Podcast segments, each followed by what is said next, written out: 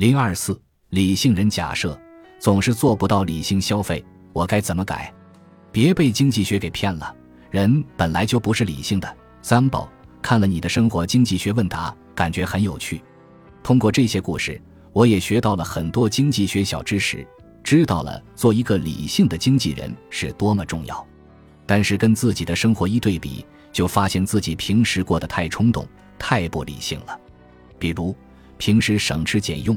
点外卖都要先找优惠券，但是看到一个包包，一冲动就把两个月工资花出去了，还跟风炒股。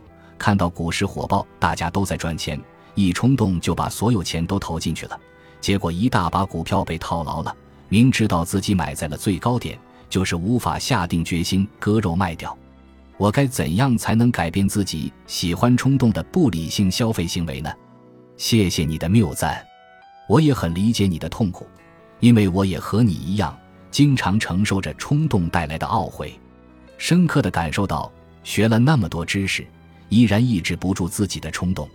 就像你所说的，主流经济学假设人们都是理性人，如果你是个消费者，就不会乱花一分钱。广告、推销员、双十一对你一点影响都没有。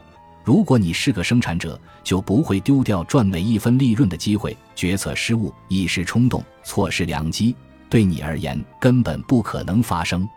主流经济学假设我们都有爱因斯坦一样的智商，计算机一样的记忆力，甘地一样的意志力。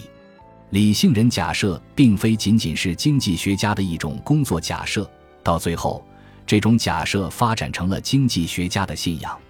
由于每个人都是理性人，他们在市场经济中的决策一定会导致所有的资源都得到最优的配置。因此，市场经济是完美的，所有的政府干预都是错误的。讲到这里，你可能就会明白为什么主流经济学家要誓死捍卫理性人假设了。但是有一个非常重要的问题是，这只是一个假设，人毕竟并不是完全绝对理性的，而是有情感、有喜乐、痛苦的活生生的人。人有情感需求，有心理需求，自然也就有冲动，没有办法完全做到理性的经纪人。